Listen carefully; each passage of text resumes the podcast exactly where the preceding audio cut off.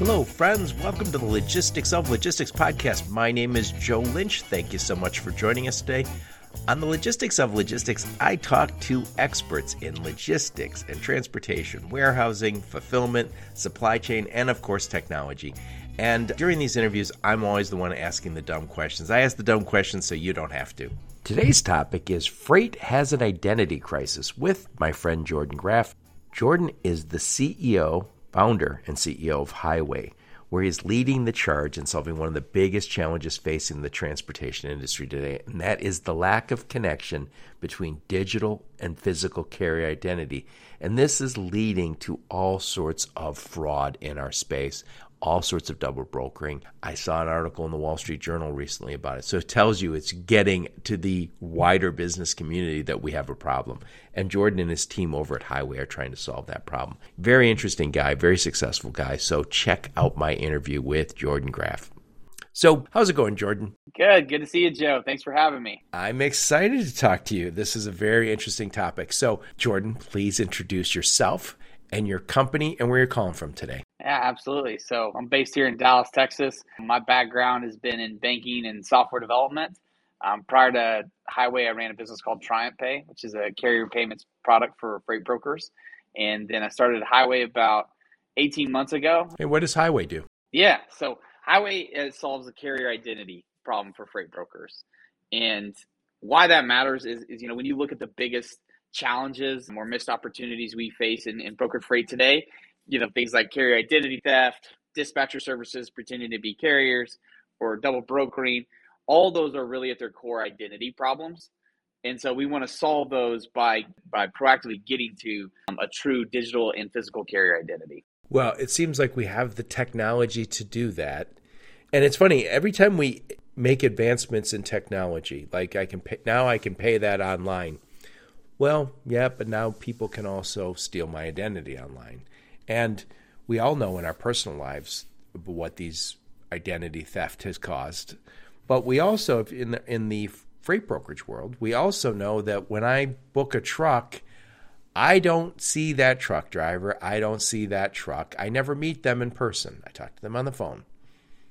And that's a problem. Yeah, absolutely. And I, and that's and that's honestly why it attracts so much fraud is because you have a digital engagement driving a physical transaction. And and you know, you think about banking, right? You know, you probably could, like we talked about earlier, in in the early days of banking in the '90s and '80s, call your banker and have them do something for you, right? Or send an email. Or maybe you still have a small town community bank where that's the reality. But where things have moved is now it's moved to digital identity, to even even more so in digital banking, like locking down that digital identity to make sure it's really you moving that money. And that's what's missing in freight. And what we're trying to provide is bridging the gap between someone digitally interacting with you, whether it's over email or phone or in your carrier web portal or your carrier load board, and tying that back to who they physically really are and reducing the risk that there's a delta between the two. Yeah, and again, this this is a strange business. Most people meet their customers on a regular basis. They might have met them day 1 when they started working together. In so many cases now, when you're in logistics, my customer is based in California, but I'm moving freight for them in the Midwest and the Northeast, and they're based out west, and I'm in the Midwest, and we never meet unless we both go to the same conference. Unless you have a ton of freight. I mean, if you have millions, tens of millions, maybe there's an opportunity for me to f- fly and go meet you. But the average transaction, I don't think we do that. I, I don't think most people have enough freight to worry about. I, wrong way to say it they have enough to worry about, not enough to justify a whole bunch of flights back and forth. But even if I meet my customer, I don't necessarily meet all my carriers. And we all work with so many small carriers that it doesn't, not like they're going to say, yeah, come to my house and we'll meet. like, there, there's just not opportunity in this business. Yeah, no, and, and you're exactly right. And what's fascinating is if you look at like how we got here, right? So a lot of people are like, how did this happen? Why, why is this so bad right now? um, as bad as it's ever been. And there's a couple factors driving it. The first is the rise of, di- freight brokers. Freight brokers, as a percentage of total for hire transportation, truckload transportation, is the highest it's ever been. What do you think it's at? What percentage of all freight? Okay, so obviously market cycles will change that, but I think it's 40 to 50% of, of for hire truckload, depending on market conditions. Really? Yeah. I've heard people say 30% of all freight is brokered with a freight broker in the middle. I, I don't know. I mean, you might be right. You're you're closer to it than I am. I've heard I've asked people different times. And they say the number of if somebody has actual data, please share it with us. It, I think it's probably incredibly difficult to even track. But to your point, we have a lot of freight brokers in the middle, whether it's 30% or 50%, it doesn't really matter. We have a lot of freight brokers in the middle. And how is that causing problems? I don't know if it's causing problems. I mean, well, it's causing so it's, it's, it it's, solving a problem, but it's also causing other problems. That's the wrong way to say it. Exactly. That's what I was trying to get at. It's like you know, they, the the freight broker community is growing really fast because they're solving problems, and they're more shippers. and more sophisticated too. More and more sophisticated, more and more integrated, more and more taking on more of the complexity off the shipper and, and, and handling it internally for them. So what that allowed is honestly allowed the proliferation of the the carrier base in America and the fragmentation of it, right? Because as a new as a carrier, I have really easy access to capital, which didn't come from broker freight, but let's just say you had that right with equipment finance and even whether it's from the OEMs or the the money from banks. It's easy. It didn't take a lot of capital to get in, and now with freight brokers controlling so much of the of freight, it's really easy for me to, to find freight. You know, before Coca, you know, Coca Cola is never going to work with me as a one truck operator, but through Schneider, through you, you know, through Covenant, through these you know large brokerages, I can get through access. Robinson, Robinson, yeah, or TQL or whoever. So that happens, and now you have this proliferation of, of, of the, of the the long tail of the carrier base, and that led to what you just described, which is a growing gap between physically knowing a carrier and the, uh, what percentage of carriers you physically know you work with and it's as high as it's ever been. Where you know you have carriers coming in off the load boards, and a lot of people like to po- point to the public load boards and say DAT and Truckstop are the cause of this problem. They're not. Like they're solving a problem too, and just as you solve problems and they gain steam, you create new problems, and this is the one, which is you have a lot of movement of small carriers in and out of different brokers networks and it's just today unfederated there's nothing you know really getting to the heart of who you are as you try and move quickly in and out of different brokers networks. Yep. And let me ask you this question. I know that a lot of trucking companies are saying, "Hey, we have 400 trucks," and we were talking about this for hit record. I have 400 trucks, and I said, "Well, how many are owner operators?" Well, everyone but me, right? So 399 of my of my fleet is owner operators who don't necessarily say they're part of my fleet. They don't think they don't sell themselves as part of my fleet. They say I'm in my own business. I'm an owner operator. How does this cause problems for the space? Yeah, so I would say there's there's a lot of ambiguity right now as brokers look to try and see what the equipment portfolio of a carrier looks like. Most of the data out there that they can consume from from that's available is carrier provided. And and and we you know just coming from a banking world we operate with a zero trust framework and that means hey every claim needs nice to be Nice. way to be jordan. Hey man when you when your business must, must be nice to be in a relationship with you. It's actually healthy right? You make a claim and you verify it. No it's and, and look and, and that's and that's part of why we exist and part of why it makes sense to use highway to do this is because we do the hard, heavy lifting of going to all these sources to gather equipment data on carriers. And so we can present to you an accurate representation of the carrier's fleet. And, you know, if there's, you know, then we're, we're the independent third party source that you're referencing. So it doesn't impact your relationship. It's just like, this is what they say, right? Allow you to appeal to another authority um, in the event that, they, that, you know, there is a dispute about how many reefer trailers they have. Right. Well, and so when I let's just say I am an owner operator and I get some freight from these guys, and again, I'm not against owner operators. It seems like a, it seems like the market really has adopted that model, which is we're going to have owner operators and they're going to work with larger carriers and they're going to work directly with brokers also. If a carrier says I will move that and I'm they're giving it to an owner operator, is that a problem? No, and it, it's not, and like it, the, that system works but there are things that have to be done right, right? There has to be proper insurance in place. And we see a lot of times there isn't, right? There they don't have the right insurance policy or coverage to cover let alone the cargo, but sometimes even the auto liability associated with that owner operator running under their authority. And you could get 10 people in the room that have a lot of experience around this, and they're going to have 10 different opinions about what it means to be legally operating as a leased on carrier under someone's authority and and what that means as relates specifically as I'm saying to insurance.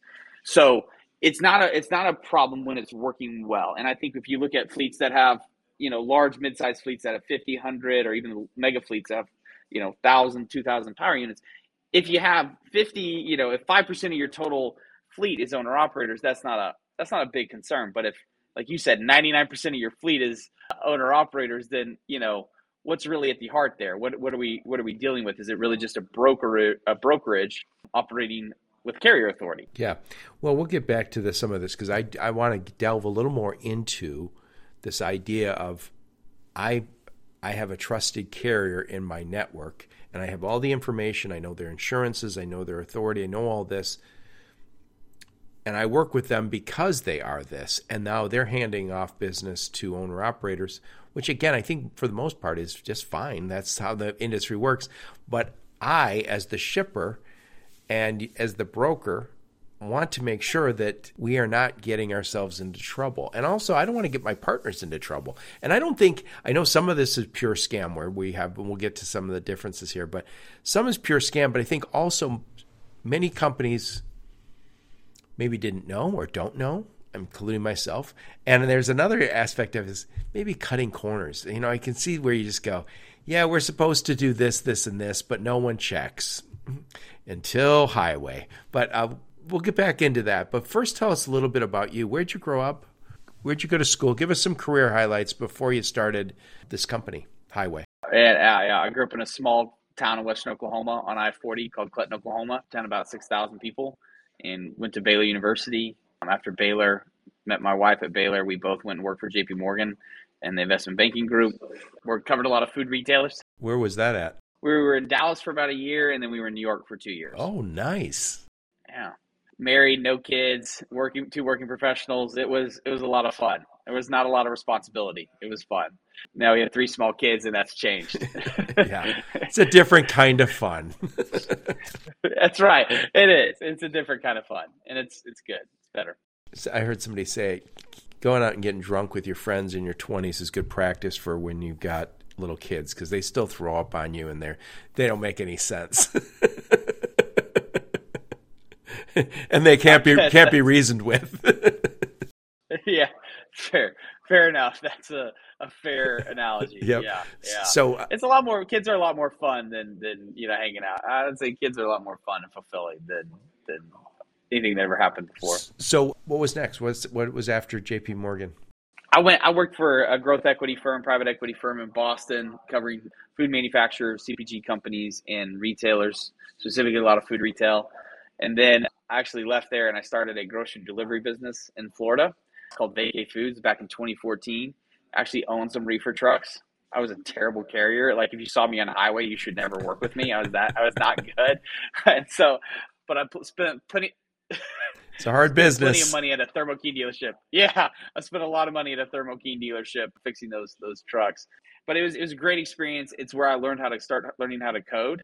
And at the end of that summer, you know, we'd sold a lot of groceries. I mean, it was it was fun. We were growing, but my dad got sick and he needed a liver transplant, and so I went to the boy. Cleveland Clinic, and I was a living liver donor for my dad. So I was had to shut Vacay Foods down, and for about six months, just in a hospital bed and in a hotel room, just learning how to code. Wow. So I hope your dad's okay, and I hope you you seem you're fine. I'm fine. I'm fine. Yeah. So it's about nine years going on about, going on about nine years, and he's still with us. He's actually here in Dallas with us right now. So yeah, it's it's cool. It, it, it changed his life. He would he would have been dead. Yeah. Yeah, but it changed your life too. So you end up closing that business. And what did you what did you get into after that? Well, I really loved coding. So like I, I got to experience that at Vacay Foods. You know, we were trying to deliver twenty thousand dollars in groceries in one day, and that sound doesn't sound like much, but when you think about average price of three dollars an item and across three temperature zones, reverse packed into a truck based on delivery route. Like you realize that you can't do that in Excel and paper. So that's where I started like building little bitty systems to like help us do those things and fell in love with it. And so I sold my first IT consulting project from a hospital bed in Cleveland to a equipment rental business back in Florida. They delivered bikes and beach chairs. It was it's a complex routing system where you have to go, you know, you, you go out delivering and come back picking up or was complex to me at the time at 25. And that's where I started Cratebind and building an IT development company. And it was a great experience. I never wanted to really run an IT development shop. So was that was name was called Crate Bind, that was a company you started? Yeah, it's because when you run a grocery delivery business, you're always out of crates. Right. That's why it's terrible name. I was not good at branding. I don't know that I've ever been good at branding, but that's it. Yeah. I like the I like the new company named Highway. That's that's a good one. So that's a good one. I've noticed I interview a lot of people. I noticed that companies have a name and whatever whatever name they pick, it's fine. And then at some point as they grow, they change their name. And I always think they end up with some somebody saying, "Hey, this name just doesn't work." And I, I've, i was talking to somebody today, and I said their their name was like six letters that went together, like that stand for something, and I was like, "That can't work. This can't work," because it was like M M D S. You know, like no, no, no. Figure out a name. But anyway, so what happened to Cratebind, and when when did you end up getting into this business? Yeah, so we, we grew it. Um, we grew it to about 20, 30 developers, and I had a partner in it with me. And, and we started doing some work for Triumph. So my brother was the CEO of Triumph Bancorp. Um, and that's Triumph Pay. Yeah. So they Triumph Pay was a product that they had started. They've been kind of at it for two or three years and looking for someone to come in and run it. And um, I really wanted to run a product and I uh, love my brother. And so I sold out my interest in Cratebind to my partner and went and took over TriPay and, and ran that for them for about four years. So that's, nice. So that's how I got here. So you've had some, you've had a lot of varied experience. You were a carrier. You also did the factoring, so you understand how important factoring is to this business. So when and why did you start Highway? What and also when I say when and why, what hole did you see in the market? What did you say? This is not being addressed. And because I, I, we had exchanged some emails yesterday, and you said I feel like I got a kind of a brand new kind of company, some a new freight tech business, and to some extent, I think you do. So, what did you see that was a problem? Yeah, I think I, it came from all my different varying experience, whether it was banking and understanding risk and how you look at you know companies holistically and think about where they have both you know idiosyncratic and systemic risk. I think it's looking it was you know software development and building lots of different apps for different people and getting that exposure, and then getting exposed to freight brokerage when I was at TriumphPay helped me see that when you talk to like what this is what I learned when you would you know talk to someone when you're building their product. It's like a mechanic. They can tell you what they hear or why the car's not working the way they, they think it should be working, but the underlying problem is always different and and so with with brokerage you know we would we we really help solve at pay the payments problem of dealing with all these factoring companies. And in that you know they would say man these factoring companies are wrong. They're doing all these things. They're causing us all this pain. That was the pain. That was their symptom.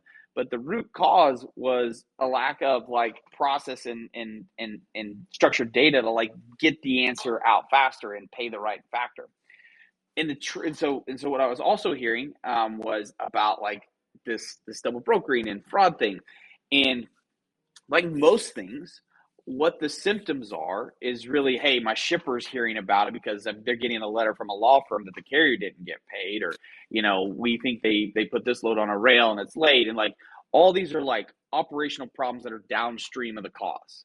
And and so to solve the problem it's not going and reporting more double brokering on carriers. Like, you know, I love Darren Brewer and I love Carrier Four and One, but you know, it's not solving the problem. We're still we now have more double brokering than we've ever had because that's that's retroactive. It's like reporting the operational problem to a to a to a message board where everyone else can see it versus like we got to solve the root cause which is we don't know who we're transacting with. And what we talk about. We don't really know who they are. Yeah so one of the things i think we've seen is we have some businesses out there that say hey this is a bad carrier. Don't work with them. And that's good. But the problem you're saying is that only works if i look at that system every day or somehow integrate with that system. What, what I need to know is the day that I'm starting to book them that says no, don't work with them. yeah, well, you need belt and suspenders, right? So that's one part of the solution is reporting, and then like you know, brokers do that a lot on highway. They're reporting carriers and when it happens, but the like the facts of that is that it happened, and that's what we want to prevent it from happening. We're, we're moving from a place of of we have data to give me actionable data. Don't tell me It's the Monday morning quarterback problem. Tell me on Saturday afternoon what to do. Don't tell me I was watching the film on Monday morning. Sorry for the oh, football yeah. reference. I miss it already. but but that's that's the problem. We want our data to, to have um, we have more data than ever before, but does it give us insights that make our business better and help me avoid the problems? Don't just tell me afterwards. Don't don't, don't give me a dashboard that says, "Here's what you did wrong last week." tell me before yeah. I do it wrong. Yeah. And, oh man, and and you, are hitting on something that's like really core to what we want. You know what we're doing, what we're going to continue to do and it's what we did at Try and TriumphPay, which was, hey, don't worry about factors. Don't worry about who to pay and how to pay them. Don't worry about the fraud that comes with carrier payments. We got it. It's done. We got it.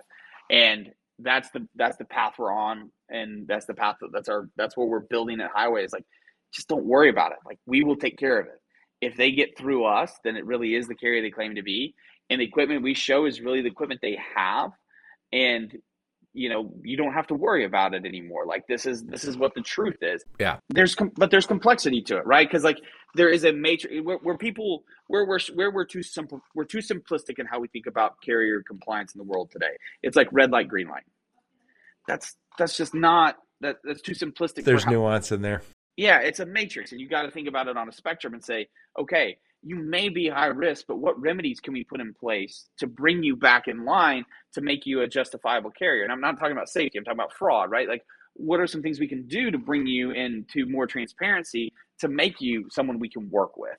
And and so it's, it's a complex ecosystem. It's not just red light, green light, and writing some cool database queries to say, oh, this factor, that factor showed up. It's like, hey, how do we create a system where good actors can self-select and to self-select and, and, do things to make themselves lower risk for, yeah. brokers. and i think you know when i was still selling logistics services we used to say we have visibility. Now we did have visibility this goes back 10 years. The visibility was not like we have today but it was better visibility. It was edi based. So when we say oh, we got real time real time give or take half hour. But we've gotten much better. But we used to say transparency. We use transparency and visibility interchangeably. Now I think we look at visibility as tell me where stuff's at as we're moving it. But I'll use if we're going to work together, Jordan, I want a transparent relationship. I want transparency to who owns your trucks. I want transparency in all of that just from a perspective of I want to make sure that we're all doing the right thing. And this kind of comes back to, and I, we had this conversation before we hit record, compliance. When I used to go to the bank a million years ago, write a check. You had to show some ID or not. There was not. It was not as as com- compliance oriented as today. But we wanted to get away from some of the fraud that we had, and some of the, you know, people milking money out of their parents' account or something like that. And I think the same thing's happening in business. We're more and more expecting compliance. I also use this as an example today, if somebody said I was sexually harassed in your office, you would have a process for going through and saying, "This is what we do. We take these. The, we take this." issue very seriously. Here's the steps that we take to ensure we get the right outcome, whatever that outcome is. I think we're expecting now that same compliance culture and transparency with our carrier partners. And by the way, I should say this every time I have these conversations. sounds like we're saying carriers are all screwed up. The vast majority aren't doing anything wrong. I don't think most. Yeah. You, if you got up in the morning to go drive a truck, you aren't a scam, right? If you're running a trucking company, you generally aren't a scammer. But we do have some issues. So, Jordan, what is double brokering? I'm uh, I know not everybody who listens does moves freight every day. So, what is double brokering, and what is the problem with it? Yeah, let's define it in a in a in a just a very basic sense, a working definition, and then apply it to how it happens in some different scenarios because there's different causes for why it happens and different risk that comes out of when it happens in different ways. So it, it, it, it, its base definition, it's when someone takes a load as a motor carrier from a freight broker, and in their broker carrier agreement, they agree not to rebroker the load or they agree that they're going to be the carrier to haul it or to, they have to give or if they can't haul it they give the load back to the, the broker But instead of doing that, they turn around and hire another motor carrier to run the load for them. And so you have broker, motor carrier who has the rate confirmation, who's supposed to be running it, and then this broker, this carrier over here, who actually runs it. So that's kind of a working definition. The some about scenarios and when it happens. Well, right? that, also while you're talking about it, I, I, we mentioned earlier that a lot of carriers now say we have a lot of owner operators. I, I'm assuming that's okay as long as that's stated in the in the paperwork, right? Yeah, and, and that's and that's where you get in a little gray area. Is this carrier really leased on? What is the lease? Is it really a lease agreement? What do you mean or, leased? What do you mean leased on? Well, you know, it's like, or you know, sometimes you'll hear, sometimes they'll say, "Oh, that carrier's leased. I've, I've leased them. They're leased on with me, so they're, yeah, they're one of my owner operators, and you know, they they they can run my loads." In reality, they're a completely different entity, and they slapped a placard on the side of the truck with this, you know, this new MC number to run this load, right? And like, you know, there's some of that going on, right? That's I would say at the far end of the spectrum where you're you're kind of that's what's that's what's hard and challenging is you've got people using these tools and mechanisms to make it appear as if it's not truly double brokering when it really is. Yeah, and I would say we're very used to in this business having partners, right? We as freight brokers or 3PLs, we have partners and I think generally speaking, we just want to make sure I don't care if you are doing something a little different, tell me so we don't all get in trouble together. yeah, I mean, you're exactly right. Like I know one story where you had two fleets. They were they were basically had same ownership. Well, one had a conditional safety rating and the other didn't. And this fleet took the load from the broker and then trip leased it to their sister fleet that had a conditional safety rating. Well, why that creates all kinds of risk in the transaction is the broker, their qualification, their underwriting requirements said they can't hire conditional carriers. And that ties in all the way back to their insurance, right? And so now you've got a load running on a conditional carrier if there's an event, if there's an accident, and something bad happens, you've exposed the broker to a lot of risk in that in that transaction. Yep. You mentioned a conditional safety rating. So what are the different levels of safety rating for carriers? Yeah, so I mean, you have unsatisfactory, conditional, and satisfactory and unrated. And the vast majority of carriers are unrated. FMCSA does not have the resources to go out and rate all these carriers, and so it's a small percentage of the carrier base has a conditional or unsatisfactory safety rating. They generally go lose their authority not long after. Um, very few carriers make their way back once they fall into those categories. But there's usually something that triggers the, you know, triggers an, an, an audit or, you know, the safety audit that would result in a safety rating. There's some event or series of events or pattern of, you know, of action that causes that to happen. Yeah. Well, I do know we, before we hit record, we were talking about my friend Ryan Schreiber, from Metaphora, who's an, also an attorney, and he wrote an article, I think over the summer, about how C.H. Robinson, great company, they had used a carrier, and that carrier, I think, was in an accident, and then they ended up on the lawsuit because they had brokered that freight to these guys. And by the way, that's the way it's been done for a long time, and I don't think most of the time we looked as as as brokers that that was going to be something that would impact us because we did the right thing. That, but I think lawyers look and say, well, C.H. Robinson's a huge company, and I want that catastrophic payout. Maybe the trucking company is small, but the brokerage is huge. So they get put on the lawsuit. And we, we do know that catastrophic awards are happening in this business. And so people are not always settling and they're ending. We hear it every once in a while. Some guy gets hit by a truck. All these are tragic, of course, but then you go, there was an accident. That guy now, his family got a $100 million. You're like, really? We're all paying for that. So we as brokers and as 3PLs and probably carriers, we all need to concern ourselves with are we doing something that's going to put us in liabilities way? Yeah. And, and, you know, the topic you're, the topic you're addressing is is one that a lot of times is hard for people to, to to talk about with just you know factually because it brings in emotion, right? You bring in the emotion of a very tragic event, and and you know there is absolutely abuse of the the trial the trial system of the tort system right now as it relates to motor carriers. How do you guys help? With all these, and again, we just described the double brokering. We described the potential risk with owner operators. Again, I think most people are doing that right. But how does highway solve these problems? What how are you solving the problems that are inherent in some of these relationships? Yeah, so on the fraud piece specifically, what we do that helps eliminate this for brokers, we we answer three questions for every carrier that comes through Highway, and, and the first is who are you? And so we use our signing with Highway experience, which is just like signing with Facebook or Google, to get to the carrier's true digital identity, make it easier for them to get into a broker's network. The second is, are you really the carrier? So we put carriers through our identity engine, um, which has a patent pending that allows us to dynamically challenge the carrier as they're moving through the process to make sure they really rep- they really have the authority to represent that carrier. And the third is the fleet analytics. What equipment do you actually have? We collect data on equipment on carriers from a variety of public and private sources to create the most accurate picture of a carrier's fleet so that before you before a broker works with a carrier they now have more transparency into who they're really about to engage with. Interesting interesting. So what are some of the common problems you help your customers avoid? I mean if somebody if somebody uh, one of your customers is on the on on the call what would they say? Yeah jordan and his team helped us avoid blank and blank.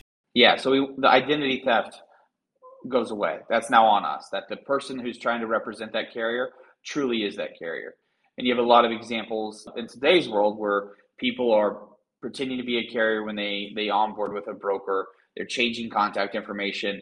Loads getting stolen. Loads getting held hostage until somebody gets paid.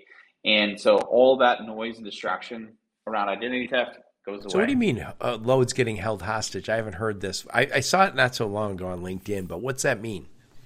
I think I know what it means. yeah. So what's ha- so what's happening is somebody, you know, a, somebody, a fraudulent actor, is going to a broker and saying, "Hey, I'm this DOT number. Let me onboard." They onboard with them. No one's challenging them that they really are that DOT number. They then say, and it's a good DOT. It's a good carrier, right? It has good scores and looks really clean. And then they say, "Hey, yeah, when you want to send dispatch or when you want to send that rate confirmation, send it to." And they give a new email address. That's not really the carrier. And so the rate confirmation comes out they say, hey, yeah, we'll go pick it up and run it. And they pick it up and then they call the broker and say, guess what? We're holding it hostage until you pay us X amount of money for us to release it from our warehouse. And so it's just a straight up scam where they're injecting themselves into a broker's network, pretending to be a carrier that they're not, so that they can take possession of the load and then. Oh my God. That's crazy. Yeah, a lot of it. And we all know in this business, I was just talking to somebody, they're moving some of these gaming consoles, but it could be mobile phones. It could be something that is worth millions of dollars in that in that truck. Now I got to think that the more expensive stuff, I'm assuming the guys who move gaming consoles at this point are pretty strict about what they're doing. But that that it, the stuff that might be happening at the high end for pharmaceuticals, for electronics, the expectation is now there because customers know it's out there. It can be done. Please do it for me, right? Yeah. And and yes, there is a threshold where like a certain cargo value, like this has to be done, you know, really well, like really manually. But more and more, the expectation from a shipper is that you go to a broker to make the problems go away. Right. And this this blows up. And this is, you know, you got to call your shipper and say, you know what, like I don't know where your trailer, I don't know where the trailer is. I don't know how long it's going to be, you know, and not only are you losing money, you're stressed and you're hurting your reputation with the shipper, you know, even if it's a $50,000 cargo, you know, uh, you know, $50,000 cargo value, like it's still pain. Right. So you sell exclusively to freight brokers and 3PLs? Yeah. So our Connect solution is only available for freight brokers and 3PLs. So let's just say I'm a a freight broker and I'm listening to the podcast and they say, God, Jordan Joe is brilliant. I love listening to his show. And I heard you on there. Let's just say they said that. and they said, We have a potential problem. How do you help them? How do you engage with them? How long does it take to turn this on? And what's it look like? Yeah. So, depending, so we integrate directly with their TMS. So, we replace whatever solution they may be using today for monitoring or onboarding with Highway. Generally, depending on TMS, you're talking 30 to 45 days of, of integration. You know, there's, you know, we just announced our McLeod integration That's been about it's been months in the process. So there has been some brokers waiting longer for the McLeod integration to get done. But generally, if you're on Turvo, McLeod, or any of those that we're integrated with, then it should be a 30 to 45 day process. Um, and you should start seeing value right away. Like we should be, you know, we, we're going to create value for you right away on the identity piece. So they buy it from you and in your software as a service, you charge them every month or do you charge them by transaction? How's that work? Yeah, it's a fixed monthly fee and, you know, fixed monthly fee. So it's easy. They know what they're going to get billed every month. And as they grow, they can scale that cost. We don't, you know, we don't keep charging them for every single carrier that they add to their network we want them to grow their networks and not worry about their bill every month. So let's just say I have I start working with you and I'm a I'm a broker and I'm using Turvo and you're already integrated with Turvo so it's not a big integration. Now are you going in is your is as highway accessing my carrier database, my carrier network and saying, "Okay, these 5,000 carriers, we're going to look at them and do, are you rating them or how's this work?" Yeah, so what we do is we work with you to create what we call like a classification or rules, like a rule set around how you want to qualify your carriers. Um, so we have a variety of rules that you can apply to different levels of classification for your carriers. And so, yeah, if a carrier is failing your rules, we're going to turn them off in your Turvo so that your carrier sales reps can't book that load. And then if the carrier goes back to passing the rules, we'll turn them back on in, in your Turvo TMS so that you can use that carrier. So give me some, give me typical rules, the top five rules that they would have in. Top five rule. I mean, obviously you want to validate their authority, their DOT operating status, as well as like interstate authorities. Generally, what we're so looking at. sure they can actually do this legally, right? Yeah, that's a good one. Insurance. So insurance requirements around cargo and BIPD are generally in there. And then most people have something around. So you you might say they a lot of carriers might have insurance, but maybe for your loads, you say, I want them to be at least this much for all these different classifications of insurance, right? That's right. Yeah. So we you can create high value a classification for high value freight, one for temperature controlled, or one for general freight. And so you can have different rules for your different types of freight. And you know, obviously with your high value freight, constricting higher requirements on those carriers. But this this is great because when I'm if I'm a shipper, I'm looking and saying, I picked a 3PL because they are experts. They are basically my procurement team for freight because I don't want to have to deal with that internally. And so I've, every once in a while I've had freight brokers say to me, Well, not my fault if it's the carrier. I go, But you picked the carrier. Like that, that's all you were paid to do is get the carrier. So don't don't act like it's not you or joined at the hip with that carrier. And if I'm going to be joined at the hip with the carrier, I want to be able to vouch for them, and that's that's challenge with based on what we've been talking about. Absolutely, absolutely. Like getting to know who they are quickly. Yeah, so you gave us a few. So one is insurance. One is they, they actually have they they're actually legally able to move this freight. What are some others? The other one's generally around fraud, fraud prevention. So what visibility do we have into the carrier's equipment? Is there discrepancies between what they have maybe insured versus what we're seeing in their observed equipment portfolio? Is there a lack of knowledge of where they operate because we can't see enough data about them from just inspection data? And so any of those may trigger highway to take some other action with the carrier to, to rectify, to find more information about the carrier, to make sure they're real and they really have equipment.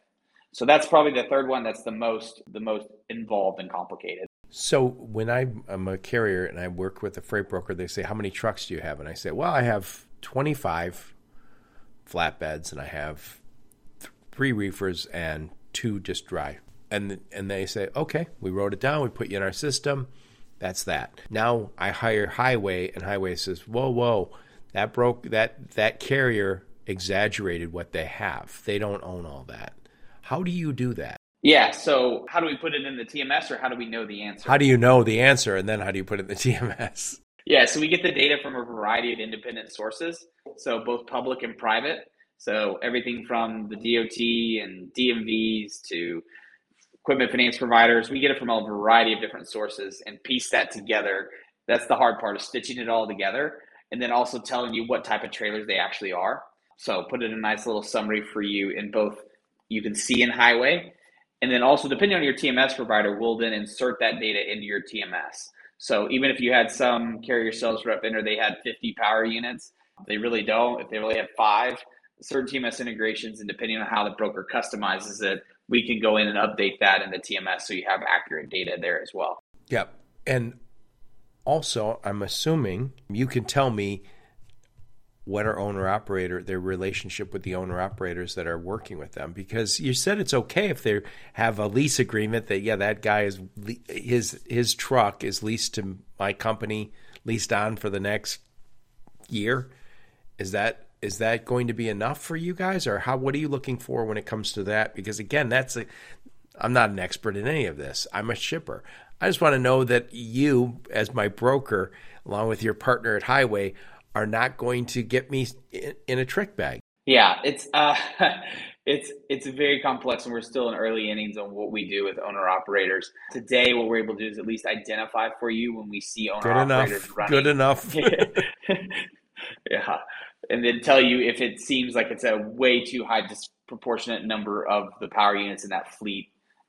That would make you say, "Is this really a real fleet, or is this like you said?" I have 200 trucks two are mine and 198 are everyone else's. Well, also, and I know this is a whole nother podcast, but we had that law change in California last year where yeah, it made it a lot more difficult. What, what what is the name of it again? AB5, AB5. And so it really made it harder for contractors to be contractors. And I think a lot of owner operators ended up having to create either move out of the state or create an entity, the different kind of entity to continue moving freight. And maybe to comply with AB5, I'm going to have to have maybe you're going to end up with state specific laws. I mean, rules, I should say. Yeah, it's a very complicated environment right now for independent contractors, which these. And it's not going to get any easier. no, it's not the government doesn't ever get smaller. I mean, we can try and streamline things, but there's going to be more rules, not fewer rules. And I think also, again, we we have seen, um, you know, lawsuits, and I think everybody is very sensitive to the idea that I do not want liability. I, I want to be able to say, here is here are the rules and here's how we're complying to those rules. And I got to think if somebody said, "Well, you're not complying to those rules," and he goes, "Hey, look, we we pay we pay a, a third party highway to come in and make sure that we're good on fraud and identity theft and double brokering, and yeah, we're making more informed decisions than than our competitors, and that I want to be able to prove that in a court of law." And, and maybe, maybe beyond the court of law, I want to be able to show my shippers that. Right. If I were right now was selling logistics services, like freight for brokerage services, I would want to be able to tell potential shippers, you want to work with me because we do things right. And that can't just be because I wrote it on a PowerPoint. I want to be able to show here's how we yeah. comply better with the rules that are out there. Here's how we're going to keep the liability down on your projects. Yes, exactly. Exactly take the risk of fraud out of the transaction so it's not in anybody's face. It doesn't blow up. Right? Because when it blows up, it blows up big and it's not fun. Yeah, we've seen it. We've seen it. And again, we do also I don't I, I've not paid close attention. I should ask my our friend Ryan to talk about it, but if one lawyer decided I can sue CH Robinson because of who they brokered this stuff to, we're going to see more of that, not less of that, because we have a lot of big freight brokers. And again, every time there's a lawsuit, from my understanding, they say Joe was liable. He's the first party, putting also putting Jordan on and Tom and anybody else. Uh, the guy who served them lunch that day, I'll put him on there. Anybody who has pockets can be sued, right? So we all have to be able to show. In this day and age, we are, we have a lot of litigation. We have a lot of compliance that we have to meet it's not a bad idea to get that third party involved. Yeah. That's what I'm paying true. the brokers that's for. True. That's what I'm paying my broker for. I mean, that's how I, I would look at it if I'm a shipper is like, it's your job to keep me out of trouble. I paid you to understand all this nonsense that I don't. As exactly. brokers don't have enough world. to do. As if they don't right. have enough problems right now, huh? That's right. And managing 40 carrier salespeople who want to move loads and, you know, get get get loads covered instead of worrying about is this meet all my compliance box? Check the Well, it's it is got to be one of those things that keeps you up at night. And by the way, I have have, have interviews with people who do the carrier if you're a carrier, the compliance you have to meet is ridiculous. I'm not saying we shouldn't have it, but it is very difficult. And if you do get in on the wrong side of the law, you're potentially going out of business. So, not easy. So, anyway, who's your ideal customer? Who are you working with? And again, one more time, what problems are you solving for them and how do you earn your keep? What's the ROI on this thing? Yeah, so our ideal customer is a freight broker 3PL who is looking to put a firewall in front of their carrier network and prevent this activity from getting in. We work with we work with over 200 freight brokers in the country today 200 paying customers. Everybody from Schneider, Edge Logistics, to you know smaller brokers that are just getting going and want to do it right from the beginning. I think I think it's a selling point. We do know, like it showed up, like we've had uh, we've had ship brokers show it to shippers and demo it to a shipper and say, "This is what we're doing to prevent this from happening." You exactly. I mean, yeah. Yep. Because I think there's the shippers are becoming more and more sophisticated, and I think they expect the sophistication we've seen in the freight brokerage market. And again, it's how do you get me out of trouble? How do you avoid the trouble before we get there, right? So you're working with mostly, but it sounds like you're working with very large companies also, but you're also working with the small guys. So it's just freight brokers in general, all twenty thousand of them, if that's the if that's the current number. Yeah, yeah. If if you're really moving freight, you know, there's a lot of broker authority out there. I think people just have it on the side, you know, they need to they, that they need it. But yeah, brokers that are brokers that are doing over five million of, of gross volume a year or four hundred thousand a month, it probably makes sense to have a tool like this to make sure you don't get burned and it hurts your customer reputation. I like it. I like it. So you were introduced to me by our our mutual friend Adam Robinson over at the Robinson Agency. I've known Adam for a long time. He is, um, I always say, one of the very best marketing. Mark, well, his company, he's got a marketing company, the Robinson Agency, but he is one of the very best marketers in the space. And um, he introduced me to you. But I'd like to interview smart, interesting people like you, Jordan. Who else should I interview on my podcast? Yeah, well, I'd recommend you talk to Omar Singh over at Surge Transportation. He's done some really cool. Th- That's S U R G E.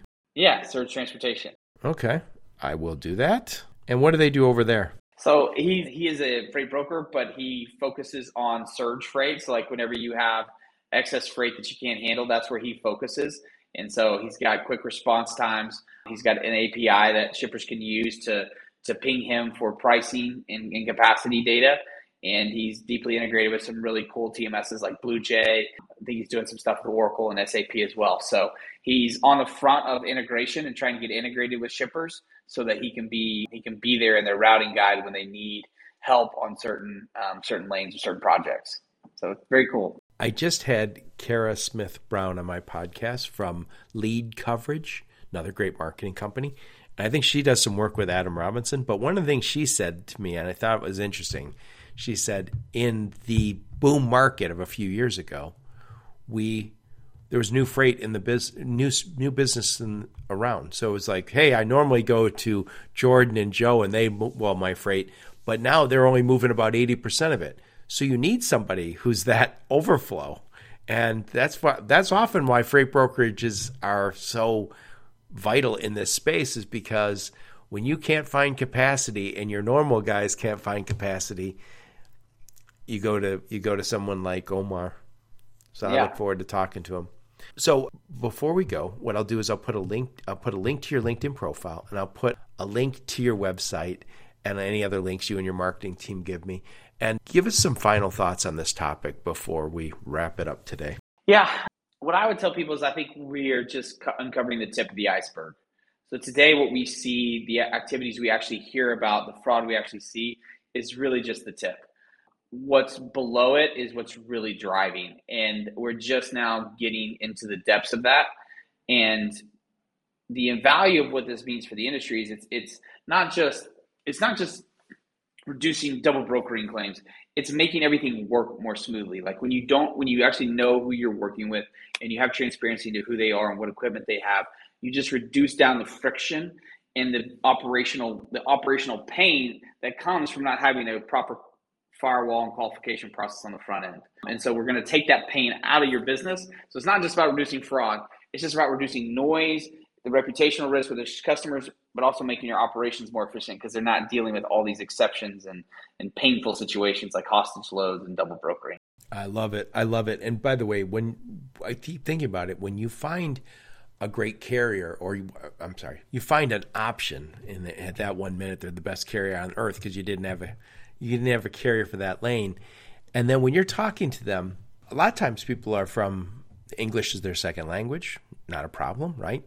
But I'm talking to them on the phone and I'm looking them up in my system and I'm looking maybe their website's dated or not non-existent and I'm no LinkedIn profile. I, I'm I'm going online and trying to figure out what's what.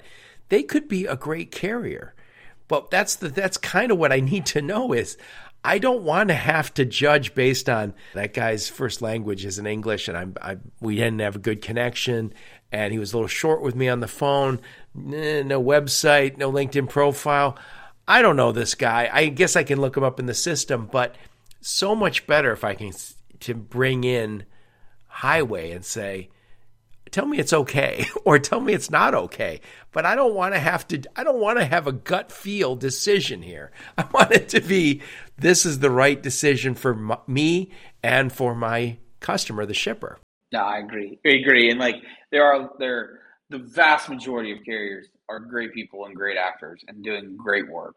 It's the small piece that causes the problems for everyone else and and we've got to get that we got to we got to make it we got to continue to increase the difficulty to operate fraudulently in the industry.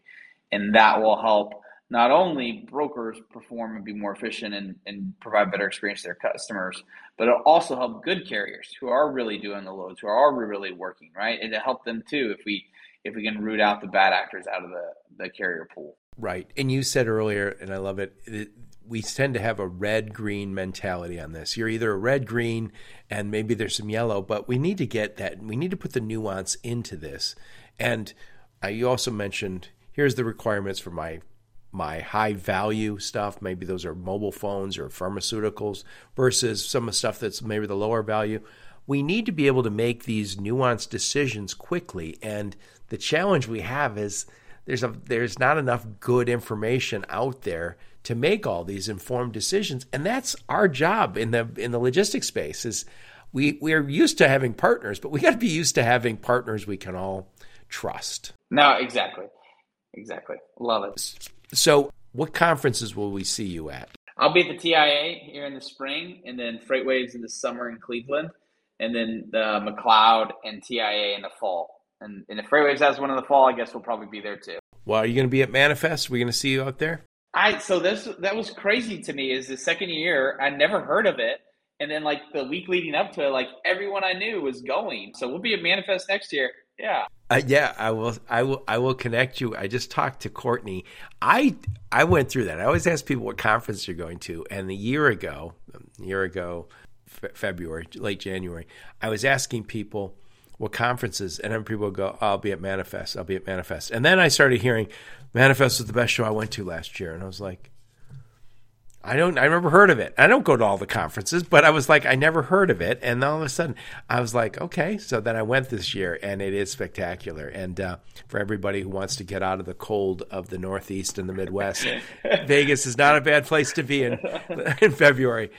i am also going to be at the uh, transportation sales marketing is down in Savannah, Georgia. That's not a bad place to be in June, and it's a beautiful city. I'm looking forward to being down there. Great, great organization.